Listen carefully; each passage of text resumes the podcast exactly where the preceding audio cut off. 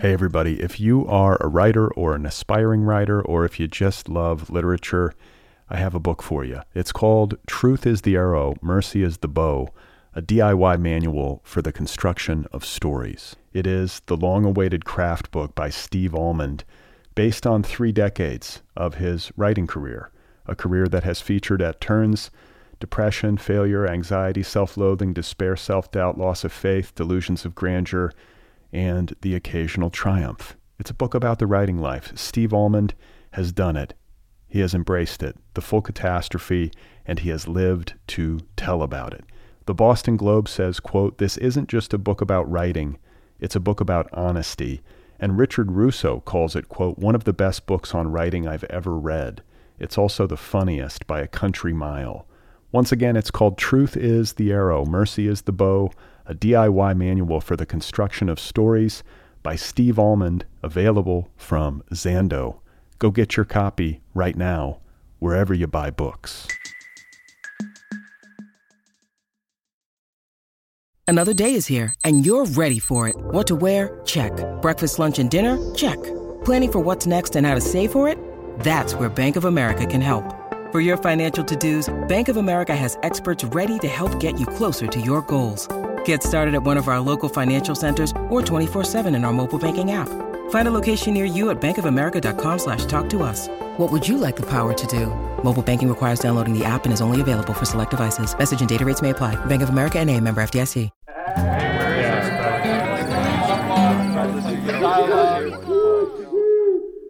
All right, everybody, how you doing out there? This is the Other People Show. I'm Brad Listi here in Los Angeles. Happy holidays to everybody. It's the holiday season. I hope you're doing okay. It's good to be with you as we prepare ourselves to bid farewell to 2022. Another year. Another year of doing this show, of uh, talking with writers, of reading books, which always, in a certain sense, is a kind of radical act. Maybe especially so these days. People who read seriously on a regular basis, you know, I don't know how many of us there are. I really don't. I, you know, I know there are thousands. Hopefully, there are millions. There are millions probably worldwide, but not that many millions out of the billions of people that are living here. And, you know, I'm talking about people who are really in it, who really love this stuff, who are sustained by books, and who perpetuate literary culture. We are in the minority in the grand scheme of things. And that's okay. I feel like that's all right. I feel like maybe that's exactly as it should be. And what I'm trying to say is that I'm glad to be here. I'm glad to be doing this work. I'm glad to be in your company. Because I think that books matter greatly. It's why I do this show. It's why I write books or try to write books. It's why I read books. I read, I think, 62 books this year somewhere in there, right around 62 books. And it's funny because I was talking with a friend of mine just yesterday about the show, and he was asking me about, you know, the year in review and what I thought about it. And then he asked me in particular what I thought the worst episode of the year was.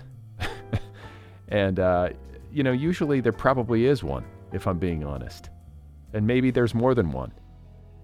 So I was on the phone with this friend of mine and I went to my computer because I was trying to recollect.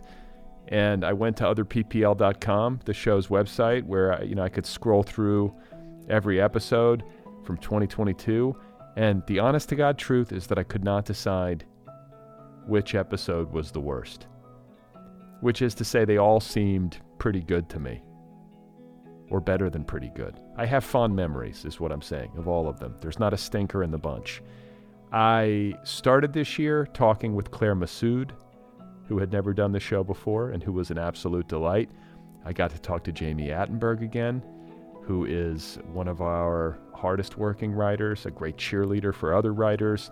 I talked with Rachel Krantz. I got to meet her for the first time, award winning journalist with whom I had a really great conversation about polyamory and Buddhism, among other things. And interestingly, right after Rachel and I had our conversation, we found out that Thich Nhat Hanh died. That happened this year. And we were talking about him in the conversation. Somehow he came up, and then we hung up after the conversation ended, and right away we both saw the news. It's just an odd coincidence, and it gave us the chills. Uh, who else? Antoine Wilson, his big breakout book this year, Mouth to Mouth.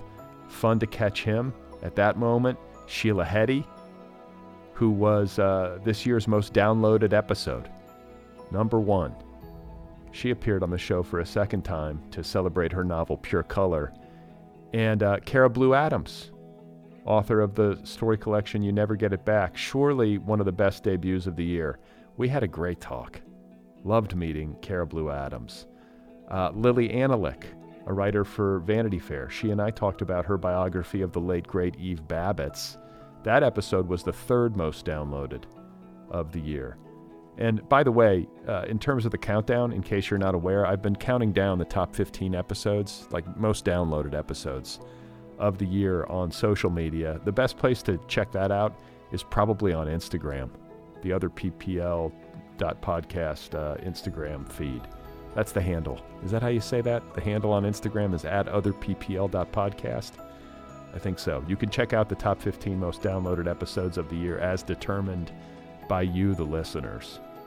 So, you know, I like I could go on. There's a lot of episodes in a, in a given year in a weekly show. John Keene, the poet, author of the collection Punks. It was great to meet him and talk to him earlier this year, and then to watch him go on to win the National Book Award for Poetry. That was a thrill because I have to admit, I was not surprised at all. I knew when I read that collection that it would contend for major awards because it's just one of those books. You know, you read it and you go, there cannot be too many poetry collections better than this one published in any given year. And sure enough, he wins the National Book Award. Uh, Anakana Schofield, got to meet her for the first time. Hilarious. Like one of the funniest writers I talked to all year, if not the funniest. And such an easy guest. You know, like you just say hello. And maybe you ask a question and then she takes over. So it was a lot of fun talking with Anakana Schofield. Her novel Bina is excellent. Julia May Jonas. Oh my God. Like, talk about a debut. If you want to read uh, a good old fashioned literary fiction novel, read Vladimir by Julia May Jonas. It is, to me, reminiscent of The Secret History by Donna Tartt. Not because of the style or the subject matter, even though they do both have a campus element, but because both books are, for debuts in particular, extraordinarily self assured. And they just have this undeniable quality. It's like, okay, this is an excellent writer. Already great, like right out of the gates. Uh, Kate Folk, speaking of which, her story collection out there one of the better debuts of the year. That's my dog Twiggy. She just barked. But uh, Out There by Kate Folk, I think Twiggy likes it, maybe, is what she's trying to say. It's just one of those collections that, you know, you read it and you immediately know you're in the hands of a great talent. So smart, yeah, eerie, unsettlingly plausible. It's speculative fiction at its best, and it has a sense of humor, too. So fun meeting Kate Folk. And I mean, you know, like I said, I, I could be here all day. Steve Almond returning to the show, one of the best guests. Nada Alic, another wonderful debut uh, called Bad Thoughts. Such a gifted writer. Elizabeth Strout, Pulitzer Prize winner, appearing on the show for the first time to talk about Lucy by the Sea. I think that might have been, like, if maybe that was the best interview that I did. What's weird is that when I talked to Elizabeth Strout, I, I was nervous because it was Elizabeth Strout. I'd never talked to her before. She seemed serious. She won the Pulitzer.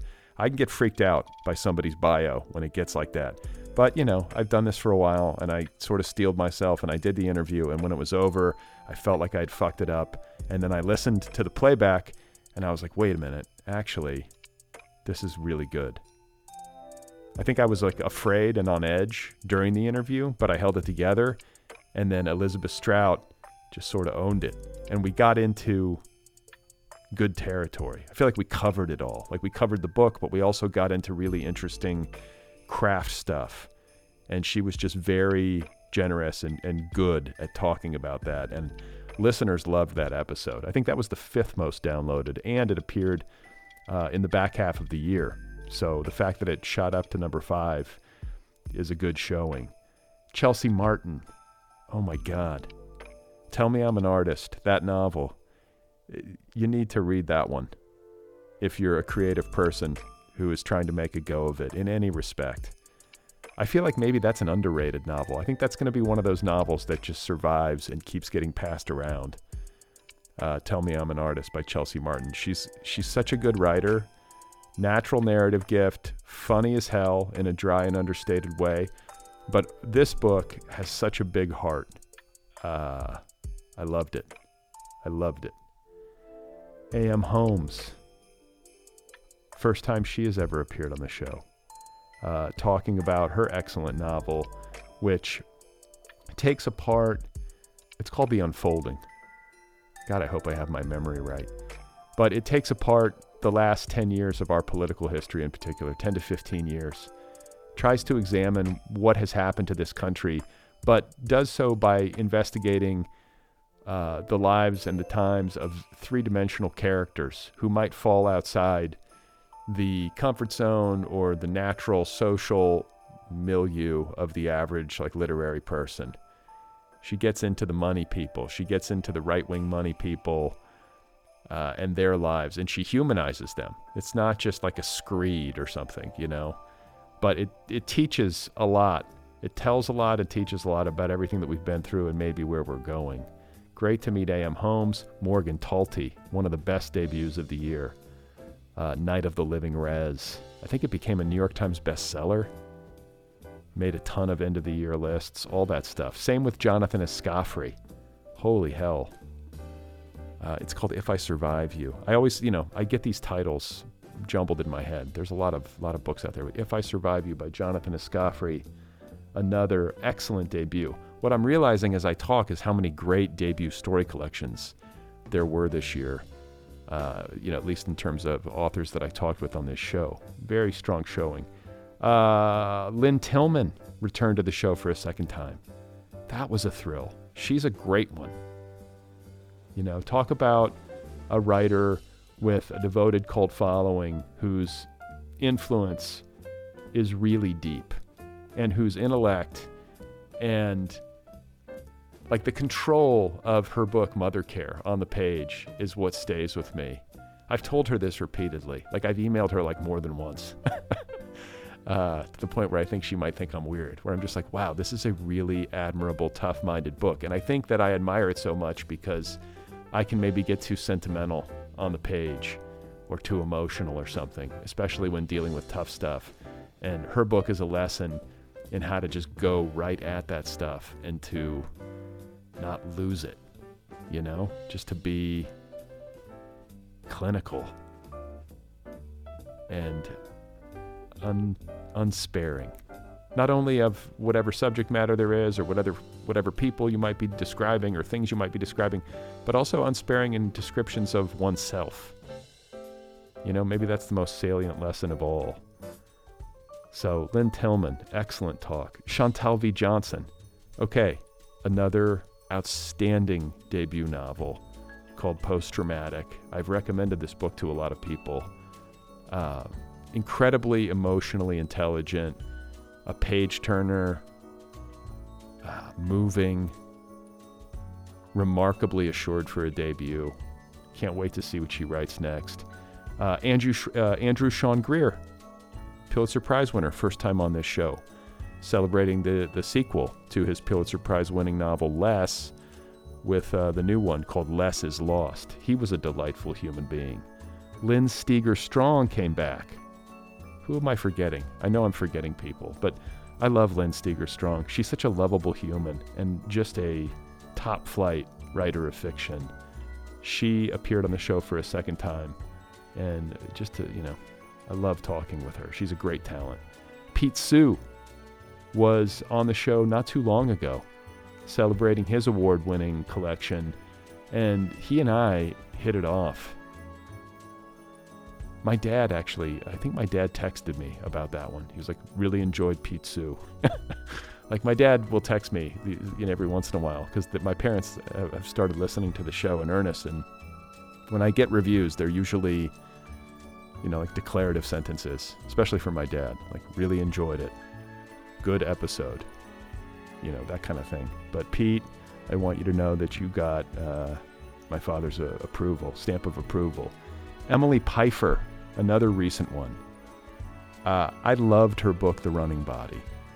If you are trying to write a trauma narrative, if you're trying to write a memoir, if you're trying to untangle a ball of yarn, like a ball of emotional yarn, and deal with tough stuff, and sort of like I was I was saying with regard to Lynne Tillman, if you're trying to if you're trying to look at something difficult involving yourself clearly and clinically, and to deliver to the reader an experience that is moving and involving and human, but also not sentimental or schmaltzy or, you know, all the traps that we can kind of find ourselves in as writers.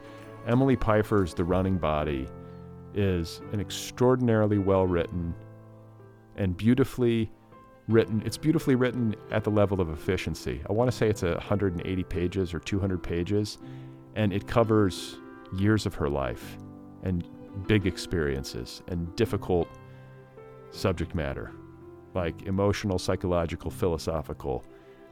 And it just feels like one of those books that she really did the work on. And it's about long distance running, and she's like a competitive athlete and a former, you know, collegiate long distance runner.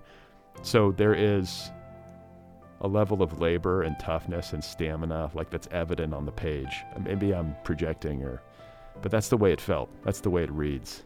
So great debut by her. Uh, Allegra Hyde, I just talked with recently.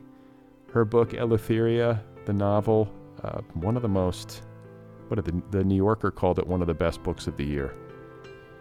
You know, so that's some pretty high praise. And it's a novel about climate that comes at it from a really smart angle and doesn't just scare the shit out of you with, you know, worst case scenarios but rather presents the issue through the lens of characters in a kind of prismatic way. And the at the sentence level, it's just it's just great. And I loved meeting Allegra. She's lovely. She just sent me a nice note in the mail with some instructions on how to make a terrarium. Uh, George Saunders. How could I forget George? The number two most downloaded episode of the year he returns to uh, he returned to the Other People podcast for the third time to celebrate the publication of uh, his new story collection, his first new story collection in a decade, called Liberation Day. And we took a tour of that collection, story by story. That's what that episode is. Just going through that book, story by story, and you know, you get to hear George kind of ruminate on how those individual stories were created he is, you know, as advertised. Everybody knows he's a nice guy. At this point, it's almost like silly seeming to talk about how nice George Saunders is, but he really is a, a mensch, very generous. No, you know, there's no ego uh, for a guy who is as celebrated as he is. He comes to the to the conversation ready to talk, and he's always grateful. You know, he's always grateful and humble and uh, I just love George and talking with him and honored to have him back on the show. And then uh, just last week, I think the last guest of 2022 was Sam Lipsyte. Again, uh, a returning champion. I want to say it was his third uh, guest slot. And he is celebrating the publication of a great new novel called No One Left to Come Looking for You, which is all of the thi- you know all of the things that we have come to expect from Sam Lipsyte. Smart, wonderful sentences, funny as hell, elegiac. You know, it's like that sad hyphen funny thing that he's a master of. And it happens to function as a good, like, junky mystery set in lower Manhattan in the early 1990s in like a, an art punk band, that whole scene. So I know I've forgotten some people. I apologize if you're out there and you're listening and you're like, uh, the motherfucker forgot to mention me. Um, I loved everybody. I truly enjoyed every conversation who else? I feel bad. I feel like I should mention everybody, but oh, I did the beat not beat uh, poetry uh, I did like a roundtable about beat poetry. That was an odd one and fun. Not something I normally do, and it turned out really well. Uh, Mike McGinnis was on the book on the show, talking about his novel, which is another kind of climate novel. That was back in the spring. Great to meet him. You know, just a big year and a lot of fun doing this show. I really love it. And oh, I, I guessed it on the show. I suppose I should mention that. Uh, first time ever. First time in I'm doing the you know, I've been doing this show 11 years and I was the guest this past year when my novel Be Brief and Tell Them Everything published. And Steve Almond uh, he sat in my chair as the host. First time that that has ever happened. So I owe him a debt of gratitude for interviewing me. And yeah, just a big year for the Other People podcast. A record number of listeners and downloads for, I think, like the sixth or seventh consecutive year. It just keeps growing. And that heartens me. And I'm super appreciative of everybody out there who listens to this show. And I should mention that the podcast has a growing listenership overseas, uh, in particular down under in Australia, and in particular in Melbourne, Australia. Uh, there's a big fan base down there. I want to say hello to you. If you're in Melbourne, Australia, I want to say hello to you in Canada, in Britain, in Ireland, uh, Scotland, New Zealand, Sweden, Germany. I see these numbers coming in from these places, and I'm just like, who are you over there? If you're in one of these, you know, far flung locations, write to me at letters at otherppl.com and let me know what's going on. I can't figure out why so many people in Melbourne, Australia know about my show. Is somebody talking about it down there? What's happening? So, what else?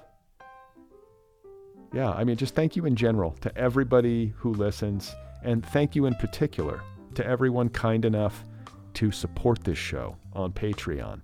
As I often say, I, I make this uh, I make this plea in pretty much every episode because I have to. Uh, the Other People podcast is offered freely. There are no paywalls. Everything, all 800 and some odd episodes are made available to listeners free of charge.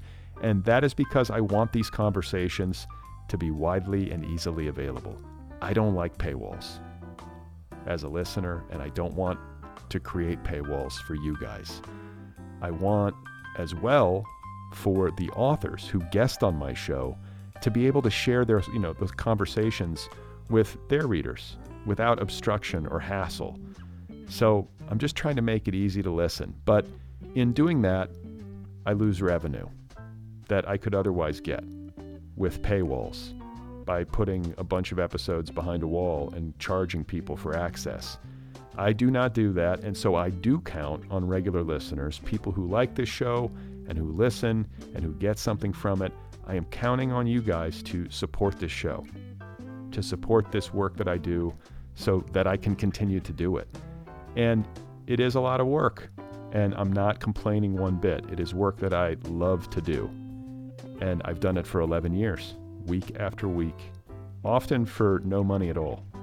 And over the years, as the show has gotten bigger and better and has generated some profit and it's gotten more sophisticated and podcasting has grown as a medium, you know, things have just kind of snowballed. And so now the time that it takes me to put an episode together has gotten to, you know, 25 to 40 hours a week.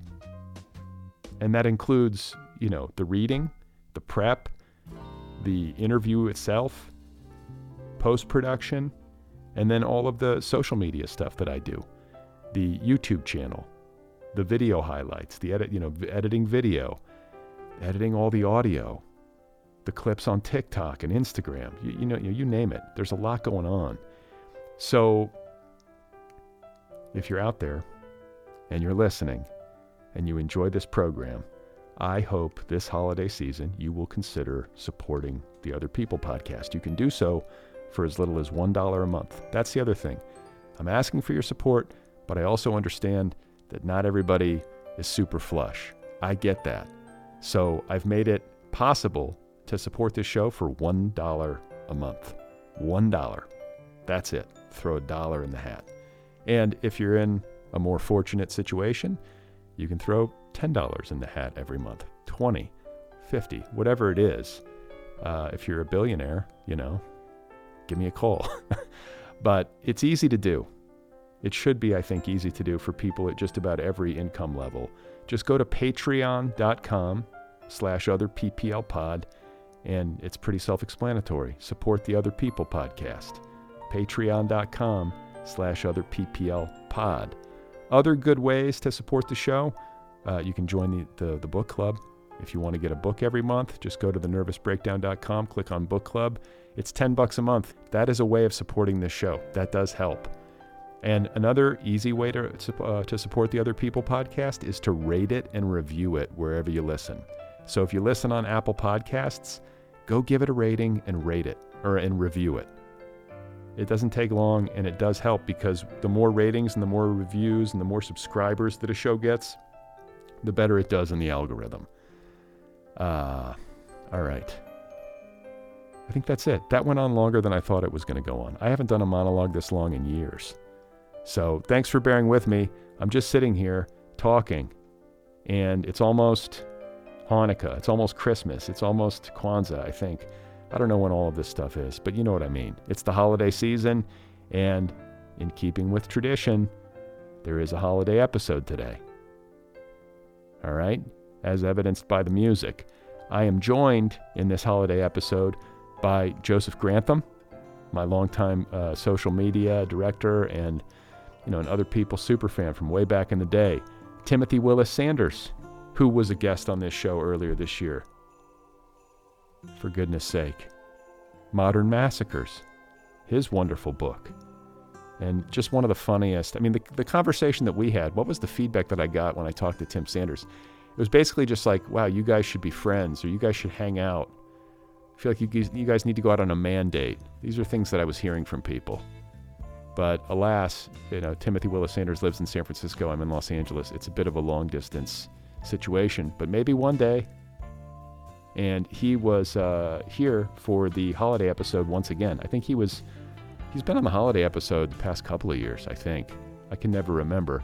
And then uh, Gene Morgan, a stalwart presence on the holiday episode for many years, founder of HTML, uh, HTML Jesus Christ, founder of HTML Giant, and just a wonderful literary citizen and human being, and funny as hell. Uh, Mira Gonzalez was supposed to join us. She had uh, agreed to appear on the holiday episode, but it was recorded, I should let you know, at 8 a.m. Pacific today, just this morning, because I'm so behind. And, uh, didn't have my shit together. The holiday episode is always that way for me. It's always a mad scramble. I stress out about it maybe more than any other episode of the year because it's just so like, well, what's going to happen? I don't know. We're just going to talk. There's going to be like 10 people. Sometimes there's 10 people. Today there was just, you know, four of us or whatever, but it just feels crazy. And I always feel like I don't know what it's going to be. It's just going to be annoying. Maybe that's the point. But actually, it turns out, you know, the edit, I, you know, some years I've had to edit it really heavily because it just spirals. But uh, Joey Grantham, Timothy Willis Sanders, Gene Morgan, and I got on the phone at 8 a.m. Mira Gonzalez didn't wake up, couldn't be bothered, slept in, can't function before 11 a.m.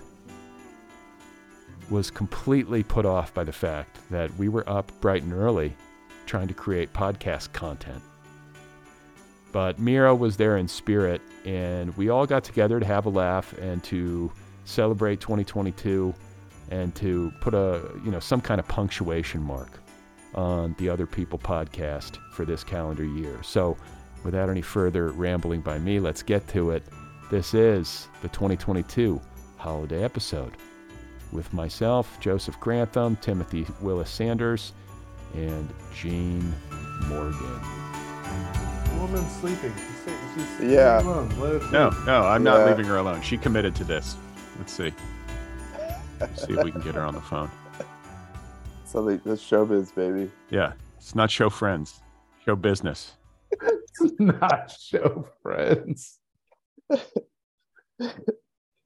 has been forwarded to an automatic Uh-oh. voice message. Joe's jumping Wikipedia. 310. It says it says on her Wikipedia that she doesn't wake up before 3 p.m. 1 p.m. in the afternoon. So she does. Well, it specifically says she doesn't podcast before 9 a.m. the uh the audio got cut off earlier as you guys know we were talking about uh joey winning $500 from james Patterson. Oh my god, how many times are you gonna make me talk about my cat dying of cancer? I'm I'm sorry. I'm sorry about your cat, Joey. Yeah, I we just I wanna wanna offer- say- it's the holidays it's rough we want to offer our condolences because your cat has lymphoma it's really sad and i just wanted to uh you know let listeners know that if they would like to uh donate to the care of your cat they can do that we should set up some sort of uh, fund for the, what is it tammy yeah, Tammy Wynette. Tammy Wynette. So if you're out Um, if you're out there and you're listening this holiday season and you would like to help Tammy um, enjoy comfort in her final days, you can uh, you can send uh, what Joey money through uh, what Venmo. Is that how the kids do it these yeah, days? Joseph hyphen Grantham. um, I would like to say that she's only four years old. So, you know, if you're with your animal and you're like, I've got a decade left with my dog or cat or turtle, just uh, you never know and uh, cherish the time you have with your animals. Hug your turtle, Gene. I Yeah. do. Yeah. Yeah. I do hug my turtle a lot. A lot, like I, I, I, to an uncomfortable degree. I think we can all Oh man, that's Concur. that- yeah. Hugging the turtle. I do hugging the all turtle. What is everybody's plan for the holiday? Uh, I'm going to Sedona. Whoa, Yeah, I've never seen the Grand Canyon, so my my wife insisted that we we drive down. We'll be um we'll be with a little pup. We got a little red adobe house about an hour away from the park. So yeah, I'm That's looking awesome. forward to it. I went there. No, I went there uh, a few years ago at this time of year, like just after the new year. It's a good time to be there, actually, the winter, and it's gorgeous. You'll have a good time. All right, I'm looking forward to it. Gene, what are you doing? I'm going to Utah, Park City, Nice. Utah. Snowboarding? Yeah. Uh no, I don't Hmm. I ski. Yeah. Good. Yeah, I'll do like probably a day or so, but I'm just going to my in-laws have a have a uh In what, home. Deer Valley? I don't know. I've never been. This is my first Oh. time going to it. They like houses. They're House people. All right. Joey, what are you doing? I'm staying here on Christmas, and then the day after, I'm flying uh, to the Bay Area to see my Wow. parents. But uh, Ashley and Um, I are gonna have Christmas here together. I'm gonna miss you, bud. I know we will. Yeah, you'll be in Sedona. Is that where the vor vortex vortexes are? Yeah, they're they're like um I don't know, they're yeah, they're like spiritual vortexes around the park where people with um with dreadlocks come. White guys with dreadlocks. White guys with dreadlocks uh uh A lot of you toe know, rings. gather Yeah. around the vortex. Yeah, nip, nip, Topaz. nipple rings and belly button tattoos. It's good. It'll be fun. Joey, you missing the opportunity to We'll be- uh, smoke weed with Tim and get super paranoid, double over in anxiety. Did you like what happened to you when you smoked with Tim last time? Did you truly have a panic attack or? No, it was fine. It was just like, oh yeah, imme- 30 seconds after inhaling, it was like, oh yeah, this is what I was describing to Tim. Uh, Yeah, that happens to me, the, my anxiety. And then we watched like Anthony Bourdain Uh, or something. but I, I'm such a calming, calming presence. I just held Joey to my bosom, and just he petted him. Yeah, he felt he felt better immediately. I was watching. I looked And- at Tim's bookshelf. What was on it?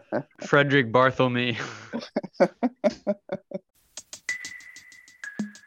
Hey, everybody, if you are a writer or an aspiring writer, or if you just love literature, I have a book for you. It's called Truth is the Arrow, Mercy is the Bow, a DIY manual for the construction of stories. It is the long awaited craft book by Steve Almond, based on three decades of his writing career, a career that has featured at turns depression, failure, anxiety, self loathing, despair, self doubt, loss of faith, delusions of grandeur, and the occasional triumph. It's a book about the writing life. Steve Almond has done it.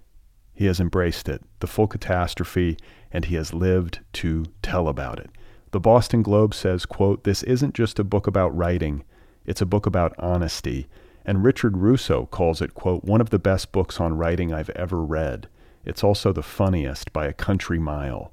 Once again, it's called Truth is the Arrow, Mercy is the Bow, a DIY manual for the construction of stories by Steve Almond, available from Zando. Go get your copy right now, wherever you buy books.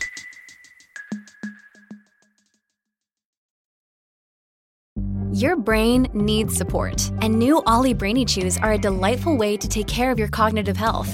Made with scientifically backed ingredients like Thai ginger, L-theanine, and caffeine, Brainy Chews support healthy brain function and help you find your focus, stay chill, or get energized. Be kind to your mind and get these nootropic chews at olly.com. That's O L L Y.com. These statements have not been evaluated by the Food and Drug Administration. This product is not intended to diagnose, treat, cure, or prevent any disease. Um, Joey, you do not have a MacBook. We were having some technical difficulties earlier. I want to say we were supposed to have Mira Gonzalez here, but she is not woken woken up. She's not awake. She was telling me that she doesn't have a laptop. She's just on her phone. I- So you're just rolling with a phone. Is that what it is, Joey? My laptop is from 2013 and it like got to the point where it won't it's too old to update any of the like Chrome or anything like that. So Okay. I'm waiting for it to uh, I'm waiting for Brad to mail Uh, me we a should new all we should all uh, acknowledge Uh, the fact that that uh, shiny new microphone that Joseph is using is my uh, holiday gift to him. Just beautiful. It is. It's gorgeous. Sounds good too. You just like you just like throw it in his face like for the rest of his life. Like, I, I will only speak to him on that microphone going forward. I expect him to be. Use That's the it. microphone, That's it. I want good sound. it's like, hey Joey, remember when I bought you that microphone? Wasn't that cool? Ashley Ashley said that's kind of a coercive gift. she was like, because now you kind of have to like podcast Yeah, with that's Brad. right. Now you're locked in. Um, I, I have a question though about like not having a laptop computer. Like Mira was like, I don't have a laptop, and I was like, okay. But then lately she's been like hassling me about whether or not I know anybody who works at Ticketmaster because she wants to go to this Taylor Swift concert. I guess this Taylor Swift uh, tour is like all you know. It's a huge, uh, it's a huge to do. And Mira, I like the, the the notion that everybody that works at Ticketmaster is just sitting on a pile of Taylor Swift tickets. I mean, she's like, They are the yeah, they are the. Ticketmasters. Exactly. but uh no i was like you know i was like mira like how much are you willing to spend and she's like like up to like $2000 or $1500 to go to this show and then last night she's like yeah but i don't have a laptop i'm like what are you doing you're going to drop two grand to go to a concert with uh, for a pop star but you do you know you don't have a computer in 2022 It's a lot cooler than a laptop to go to the concert. I've got a yeah, the laptop. That's kind of lame. It's kind of lame to have a laptop at this point. If you don't have one, I think you're cool. you because you have a phone and what you're just you. rolling on the phone that's all you need yeah, like you're living free. Like that's living free. You just have a phone. I have like I have like three laptops. yeah, exactly. I've got like nine laptops. I have so many laptops. Oh my god, I'll guys, never- mail me an old laptop, just not one that's from Yeah, 2013. if uh, anyone out there is listening, in, in addition to uh, providing uh, Joey's cat with palliative care, if you could send him uh, a MacBook, that would be appreciated. doesn't have to be a fancy MacBook, just like all the basic stuff. Um, thank you, thank you to whoever's listening. I know there's some fancy writer listening to this, or a writer who like wants to be on other people. Michael Chabon, if you're listening, get Joey a laptop. Michael Chabon, I'd get a Michael Chaboner for you if you send me a MacBook. Easy. This is a family show.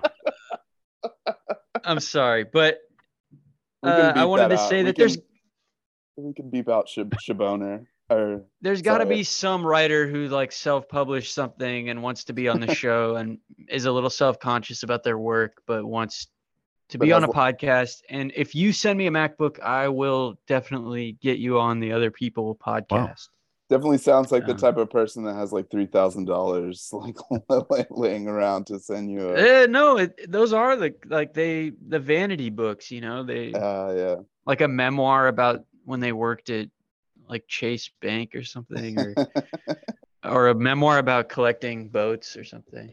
I would read both those those things. A memoir about collecting boats. Yeah, like Oh, yeah. yachts, like my Oh, yacht okay. The, collection. the boat collector. Yeah. I'm fascinated by the world of uh, high end, like the people who have the super yachts. Like that whole culture is really creepy and interesting to me. These people who live on these boats and who compete with one another. You know what I'm talking about? Eh, yeah, like how does it get to that level? Like you have a like in order to have a yacht, I, I don't it's not like you just like have a cool boat. Like you have an entire crew. Oh yeah. Like, you've got like, you know, 20 people working on your yacht all the time. it's like a small business. Yeah. You have your own genre of rock music. Come on. It's like two million dollars a year or something to staff and to fuel one of those boats. You know, to keep it like operational. Yeah, you can't even go on land. Yeah. How lame, how lame is I that? mean, but you have like a car and like a helicopter on the boat, you know, so when you get to land, you like peel off in your Ferrari or whatever, but yeah, but your yacht can't go on land. No. That's not yet. kind of lame. It's kind of lame. These yachts, they can't even get on. All of this is to say there's someone listening who has yachts who can, you know, like send crying me right a, now. a grand. they're like you guys don't. You guys, my favorite podcast. They don't understand me and my, my all my yachts. Um, Brad, before you started recording, you were telling us that you have the same microphone that Michael Jackson used. This is indeed the Shure Right. SM7B, which Michael I feel- Jackson used to record. I feel like we should we should unpack that a little bit. Yeah, that's just one of many things that you and Michael Jackson have in common. Yeah, me Uh, and hopefully, MJ. it's the only thing. you It have is, in common. uh, No, it's the Jackson. microphone. I guess that uh, it's like the industry standard for uh, podcasters, the uh, Shure SM7B, and uh, it's been with me for several years now. And I was told, I, I don't even know where I heard that, but someone was like, "Yeah, that's the microphone that Michael Jackson used to record Thriller," which I took to be like a a uh, confirmation of its excellence. So, I mean, does it sound good? It sounds good, right? Yeah, you sound you sound silky and smooth. All right. Yeah. Sure. Well, I'm trying to find some music. Let me see if I can get the right song here. This is like the heaviest Christmas party ever. Yeah. Wait. I'm just, you know, if we were in person, I'd just be walking around the different groups chatting, being like, "Yeah, my cat is dying," and then everyone would just stop talking. This is an 8 a.m. Christmas party too. We're doing uh, morning. This is the first time we've ever recorded the Christmas episode at 8 a.m. Pacific Standard Time. Last year we were like in a Roman forum with like 30 people. It was it was great. Yeah, This this was put to, this was put together at the last minute. I have to admit, um, trying to race and get this, This- done. This And I is do- more intimate. this is an intimate gathering, and I feel like this is a good group uh, of people to talk about the demise of uh, Bookforum. We just learned that book Oh, form is no yeah, longer. very sad. Yeah. uh, Yeah. Speaking, Well, of, how does speaking of uh, people with yachts, No, but I think it is. It's uh, it's the Penske, like the Penske billionaires own Bookforum. I think I read that somewhere. Uh, but here's the thing: I kind of feel like all the people on Twitter, like bemoaning the closing of Bookforum. I would say that like a good 85% of them have never read Bookforum or bought an uh, issue of Bookforum Yeah. once in their lives. I, I haven't read Bookforum in 10 years, to be honest. Yeah. Like, it's- But- but I actually I actually do read Bookforum and it, but it's like the only it's like the only thing I read. like I've r- I I've used- read it before, and I read it the other day when I saw that it was dying. I read some of the online articles, and they were good. I don't read everything, but but yeah, probably about 50% of Bookforum I I engaged with. Do you are you a subscriber, Tim? Does it like is there a I physical? I was I was for like a year, but then you get like the the giant newspaper sized magazine and I just I couldn't do that. So I I let my subscription lapse. Oh, okay. Joey, uh, I think we can also now shift in the spirit of Bookforum shuttering. We can shift to the in memoriam segment of the holiday episode. Um, you know, we lost some good people this year in the literary community. Yeah. we would like to uh, acknowledge that. So, Joey, why don't you take Okay. us on a tour here? Yeah, I'll just take you on a little tour. Um, we lost libertarian satirist uh, P.J. O'Rourke um, at the age of 74. Wow.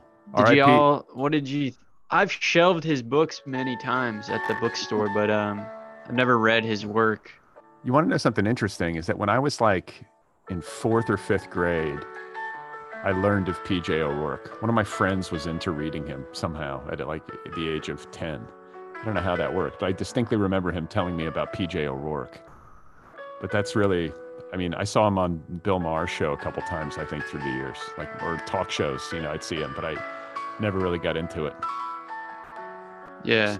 Supposedly Um, a satirist. Let's see who else passed away. Um, David McCullough, award National Book Award winning, Pulitzer Prize winning biographer and historian. He historian. did the the John Adams. Uh, yeah. yeah, Yeah. yeah. Well, I he was like, read it, but he, he did all the VOs for the Ken for the Ken Burns, right? He's like the voice of the Ken Burns like history documentaries. What? The Yeah. hell's so funny about that? no, my my wife just woke up and she's like, "Who who the hell are you talking to?" Just tell her you're talking Uh, to.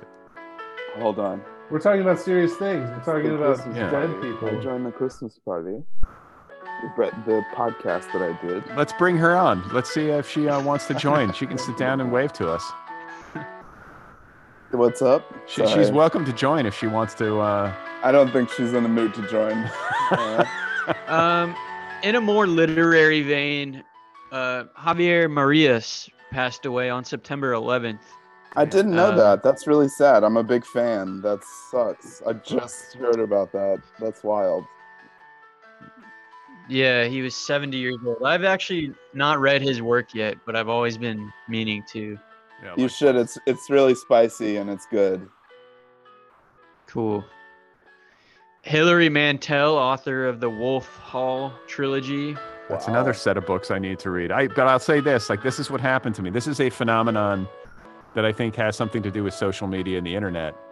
Is that somebody dies and then I spend all this time reading their obits and the like the reflections on their you know, and then I get super I become like a huge fan based on the memorializing. And then I feel bad about myself for not having read the work or seen the movies or whatever it is. Does anybody else go through that?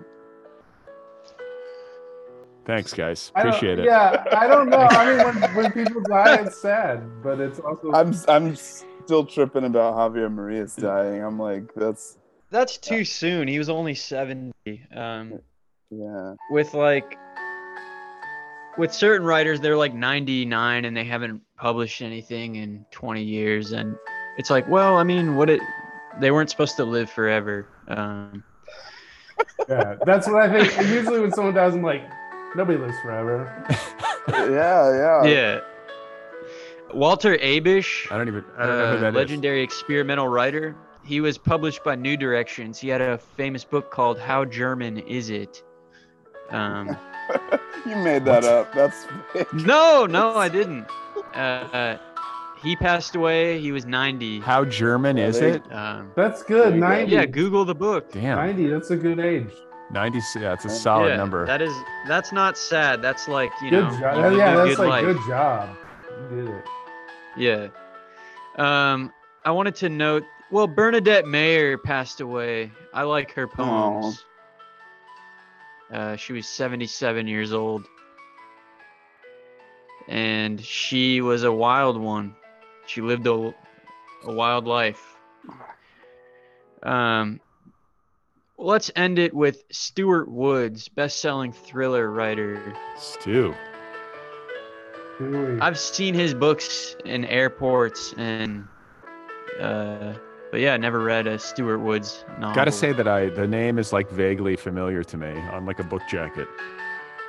But I it, Yeah, you, you've seen that name. Stuart Woods, yeah. How old was he? Is there he was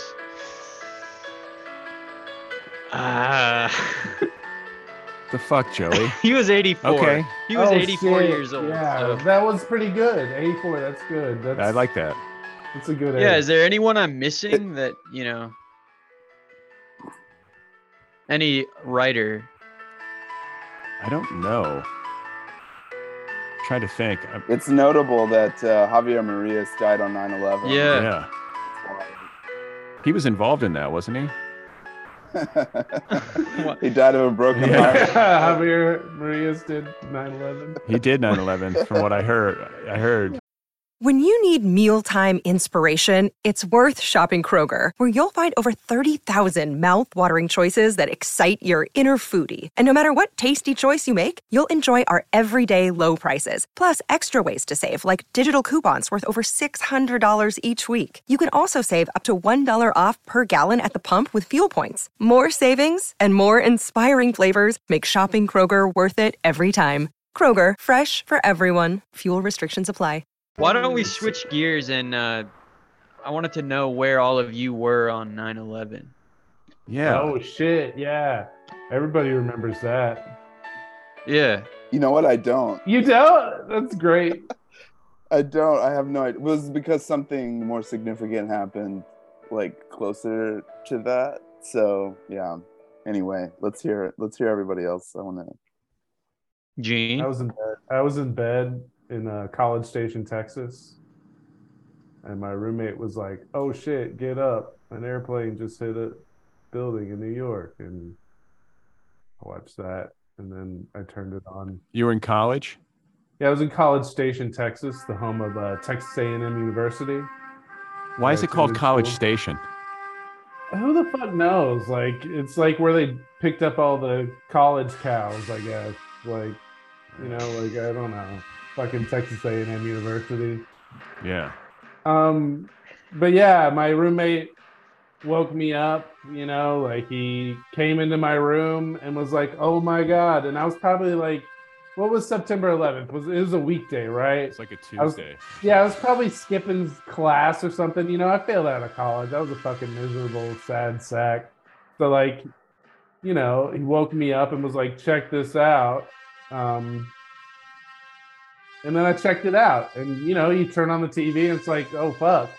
And then the second airplane hits, and you're like, "Oh shit!" And um, you know, and then you're just paranoid. I was like fucking paranoid that the whole world was gonna explode for years afterwards. You know, Were you, yeah. Were the you, music is so good with the story. Uh, did you know what the World Trade Center was? Yeah. I mean, I was in college, so I wasn't totally ignorant about. I had seen Home Alone 2 and like you know, Yeah. I knew about New York City, even though I was in College Station, Texas. I knew it was a place where where where where they traded. I grew up in Oklahoma City, so uh, we had the Murrah. Oh, uh, right. Brad, Yeah. turn that music down a little bit, just a little All bit. right. Yeah, you're, it's it's too it's it's too smooth. Sorry. It's too smooth. I would ne- normally never say turn down that song, but Yeah. I've never said that until j- right now. Yeah. Uh, but no, go ahead. The Murrah Building in Oklahoma City. You guys had some history, so that must have been like a, a weird place to be. Yeah, so I was in junior high and I was in uh, gym class and we could hear the explosion. Whoa. And uh, yeah, I think I talked about this on your Wait, in podcast, for the actually. wait with the Oklahoma, the Oklahoma, Oklahoma City bombing. You heard The it. Timothy McVeigh, Yeah. right? Damn. Yeah, yeah. All right. Anyway, yeah. Dang. Um, I was in second grade oh when yeah. 9/11 happened, and it was really early because I was on the West Coast, and uh, my mom came home from the gym at whatever like 5:30, and she like turned on the news, and I didn't know what the World Trade Center was, so I thought it wasn't that big of a deal. Like it was just like a minor, like a just like a little building, like a skyscraper, but not like you know the the building um and so i didn't really understand but then we went to school and then all we did all day was they just talked about that the teacher didn't do class she just like had the news on Wait, you were in second grade? yeah Jesus Christ. All right. I was like tw- it's like 25. Joey's like 20 minutes into his. Joey wasn't even potty trained in uh, 9/11. I was like, I I, I had quit smoking cigarettes by the time Joey got around to discovering 9/11. But uh, no, I was at my parents' house, and I remember the alarm going off at like 6 a.m. in my room, like old school alarm clock. And remember, uh, do you guys remember Bob Edwards on NPR? I'm Bob Edwards. Remember that guy? Yeah. That was what my alarm clock turned on to. And it was literally like it turned on, and he was like, "I'm Bob Edwards. This is NPR. A plane has hit the World Trade Center." And I shot out of bed, and I walked out into the living room, and my mom was standing in the living room watching the first tower had been hit, and we just stood there next to each other. And I was like, then the second tower got hit, and it was like just like you, Gene. It was like, "Oh shit!" Yeah, that was the most devastating part because the first airplane hit and they were like, look at us. All the cameras got trained on it. I mean, they fucking like, holy shit, they fucked us up forever because they figured out the purpose way to fuck us up forever. Like, Yeah. dramatically. Like, everyone saw this thing happen. You couldn't miss it because everybody's like, check it out. You got to turn on your TV real quick. Well, R.I.P. Fucking horrible event. Thanks for bringing this up, Joey. 9 11. hey, holiday podcast. Holiday. My cat is dying. 9 11. Sprinkle in a little OKC bombing. I've always I've always thought that it would be funny to uh, have this song play at a funeral, like while the casket is being lowered into the ground. I always uh, the song that I want at my funeral is uh Diana Ross's "I'm Coming Out." That'd be such a pump-up funny. Especially because everyone will be crying, but then they'll be Yeah. kind of laughing too. Yeah. Guys, we have about ten minutes left on this uh, Zoom, apparently.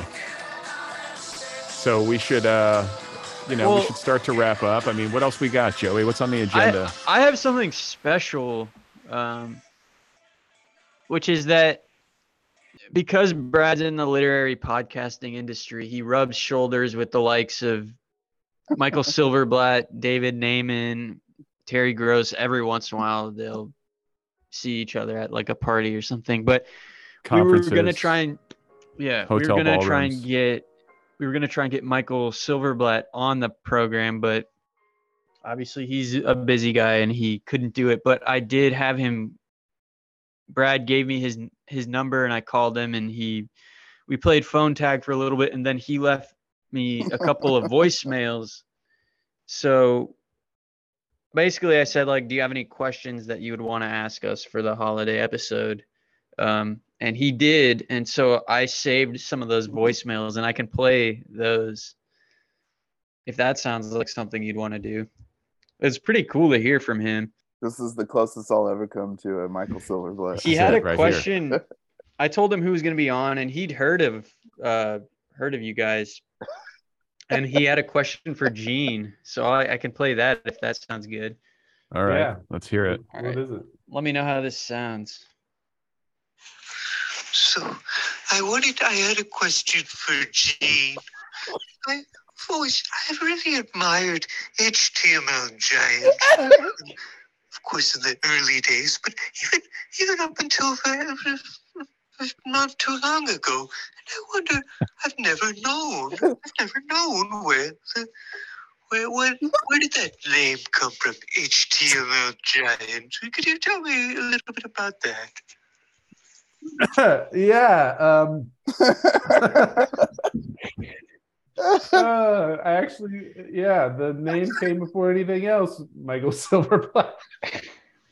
um, yeah, I just registered that domain name. Um, that's the big history of that. And then I was like, what am I going to do with this domain name? Sometimes I would register just domain names that I thought were cool, and I still do it to this day. Like I've registered. Uh, my other big hits are McSweeney's too. so I had that domain name for a while. Is that live? Is that si- is that site up anywhere? or is that- I I got rid of it. Oh, you did? uh, Okay. A while ago. Then I had another one, uh, aliensmokingweed.com. Alien smoking weed. I remember that. I never uh I never figured out what to do with that one. There was one I worked with you for a second on, Brad. I showed you it was uh, death to all litblogs.com. Oh yeah, What happened with that?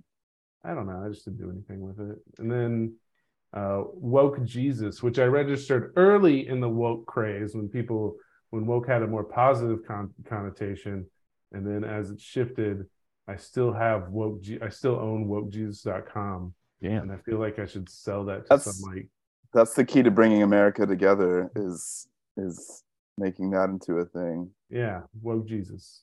All right, Joey, we've got six minutes left. Do we have anything else from uh, Michael Silverblatt?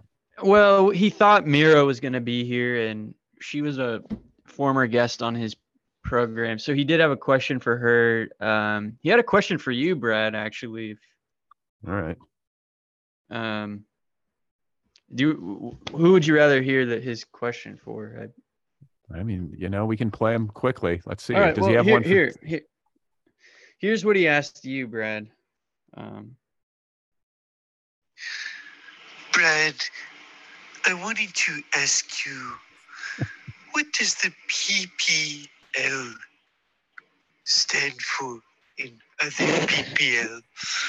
I've always wondered, and I just, I never knew, and I respect your program, and I don't want to tell others that it stands for something that it doesn't stand for. so could you tell me? uh, the PPL is short, just shorthand for people, and I blame actually Mira and Spencer Madsen for that. Like, there was a time when I was like, you know, I need this show to relate to a younger audience, or I don't know what I was doing. And Spencer, who's like Mr. Branding, was like, you need better branding. Like PPL, other PPL is more memorable. It should be all lowercase, like all this shit. You know, I'm like, okay, because I don't know anything about that stuff. And so I changed it from, and there was also a band named Other People, like spelled the traditional way. So I was like, well, maybe I need to like own Other PPL. And I think it's just become the name of the show.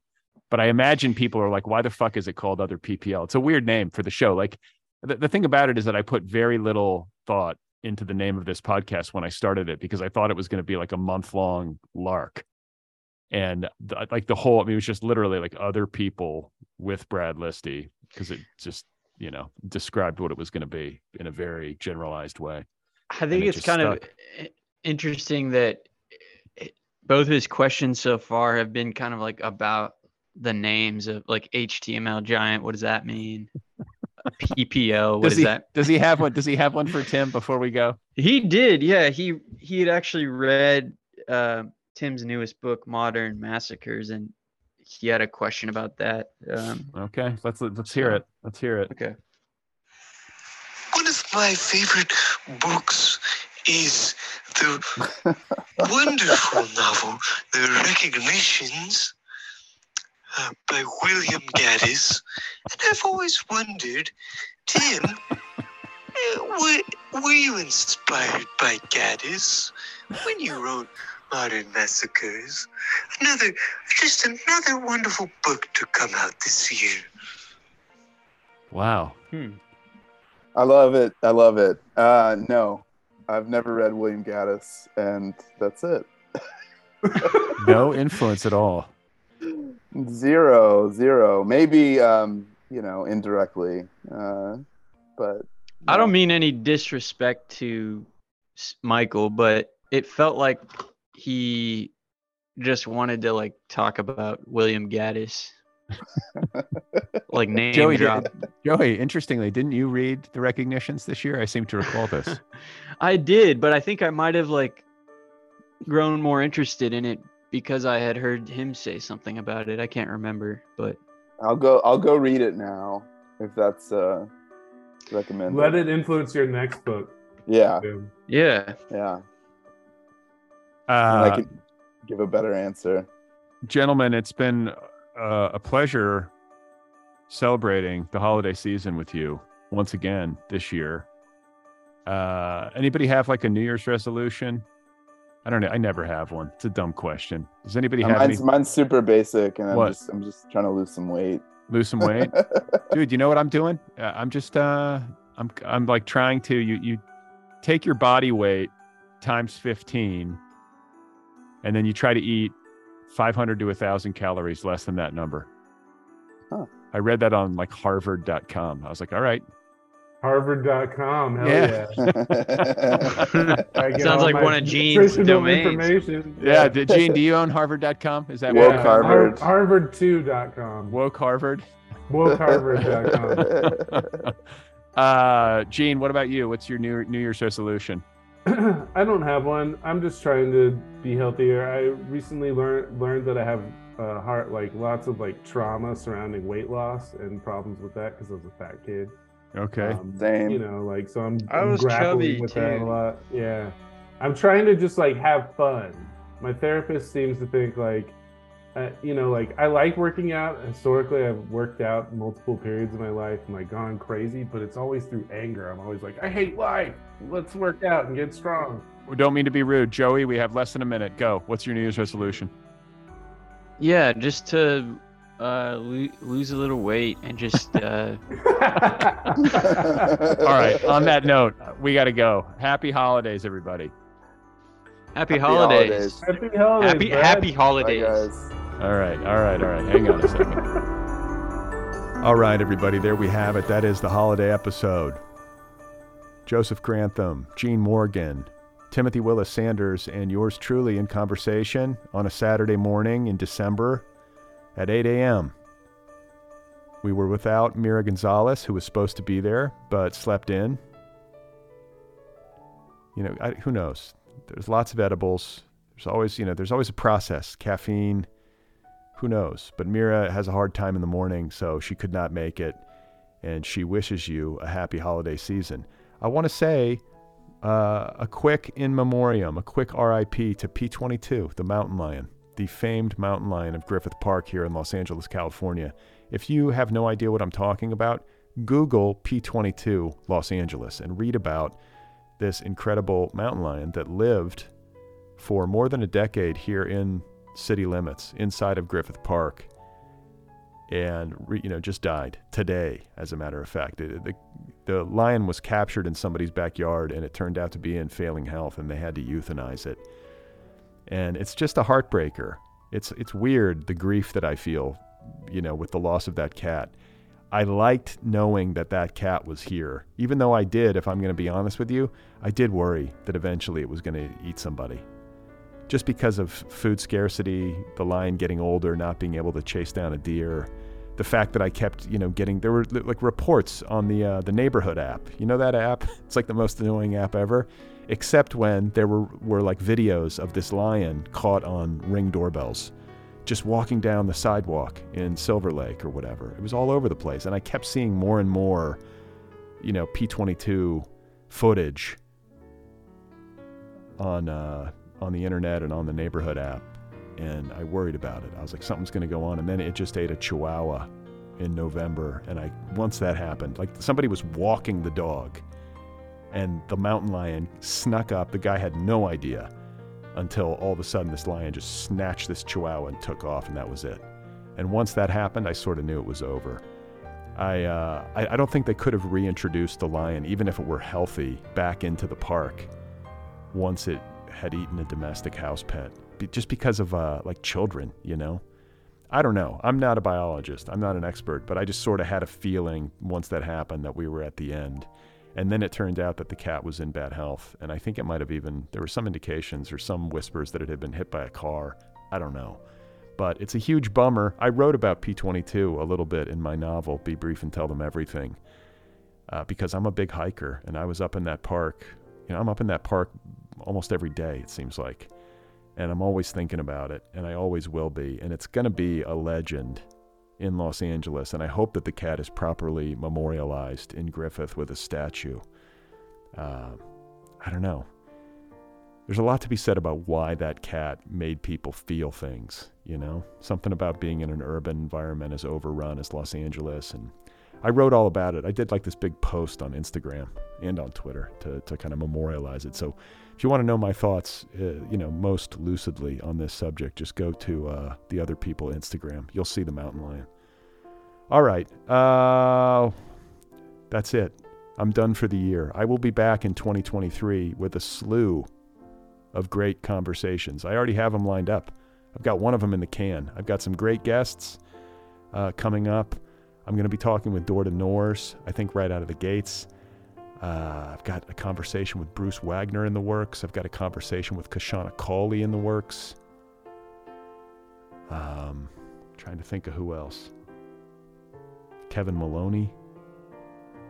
I forget. There's a, there's more. So suffice it to say, thank you for 2022, and I am looking forward to 2023. Stay tuned, everybody, and happy New Year to you. If you are a person for whom the holidays are difficult, hang in there. They will be over soon. It will be a new year soon. It will be a new day. A new day will dawn. All right? All right. I will talk to you shortly.